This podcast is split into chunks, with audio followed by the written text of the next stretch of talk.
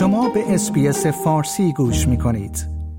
جناب آقای مجید محمدی بسیار سپاسگزارم که دعوت برنامه فارسی رادیو SBS رو برای شرکت در این گفتگو پذیرفتید. حماس در بزرگترین عملیات خودش در سالهای اخیر به اسرائیل حمله کرد. در مقابل ارتش اسرائیل نیز در واکنش به این حمله حملات هوایی رو به مواضع حماس در غزه آغاز کرد.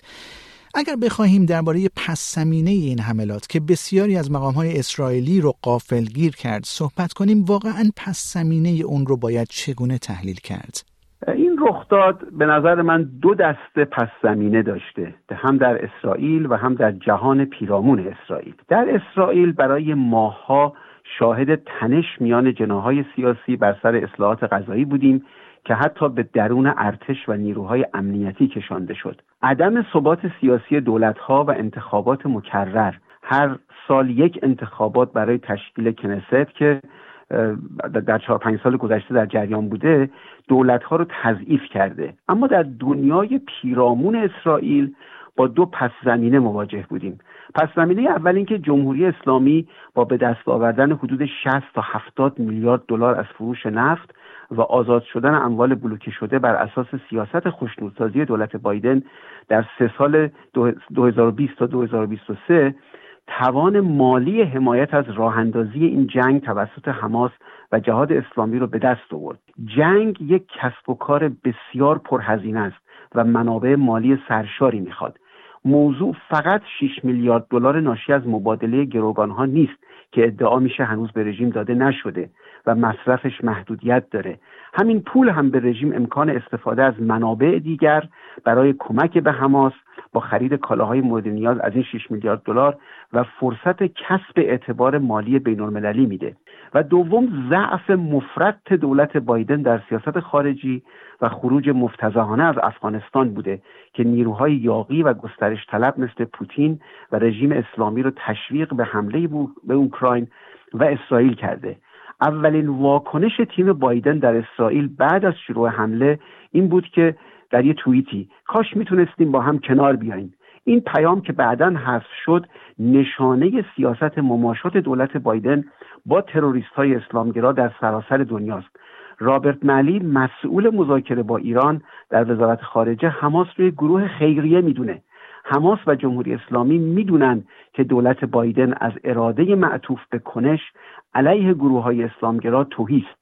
چون اسلامگرایان در کارزار بایدن در سال 2020 و در دولت وی و مقاماتی که دموکرات ها در ایالات متحده کسب کردند نقش داشتند جناب محمدی شما نقش جمهوری اسلامی در حمله حماس به اسرائیل رو چگونه ارزیابی می‌فهمید؟ ما به دلیل اینکه این رخداد تازه هست شواهد چندانی نداریم به جز برخی گزارش های رسانه‌ای روزنامه ها اما بر اساس قرائن متعدد تهران ستاد مرکزی فرماندهی جنگ اخیر حماس و جهاد اسلامی علیه اسرائیل هست.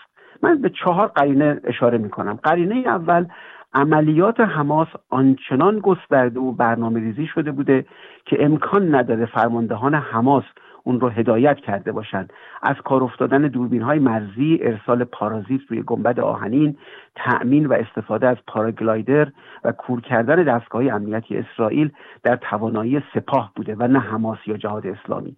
نیروهای سپاه در میدان جنگ نیز حضور داشتند و ویدیویی از سخن گفتن یک فرد به زبان فارسی در صحنه جنگ همراه با نیروهای حماس منتشر شده. او در حالی که زنی رو گروگان گرفته داره سوار اتومبیل می‌کنه میگه زنگ بزن زنگ بزن. قرینه دوم روش های استفاده شده علیه غیر نظامیان هست مثل حمله به کنسرت اسیر گرفتن دختران جوان و کودکان و مادران و کهنسالان تجاوز به زنان کشتن نظامیان در مقیاس های چند صد نفری و جنگ شهری. همه از روش ها و تاکتیک های بسیجیان حکومت الهی در تهران هست. قرینه سوم بدون وعده تسلیحات و کمک مالی و حمایت همه جانبه امکان ورود حماس به چنین جنگ غیر ممکن بوده.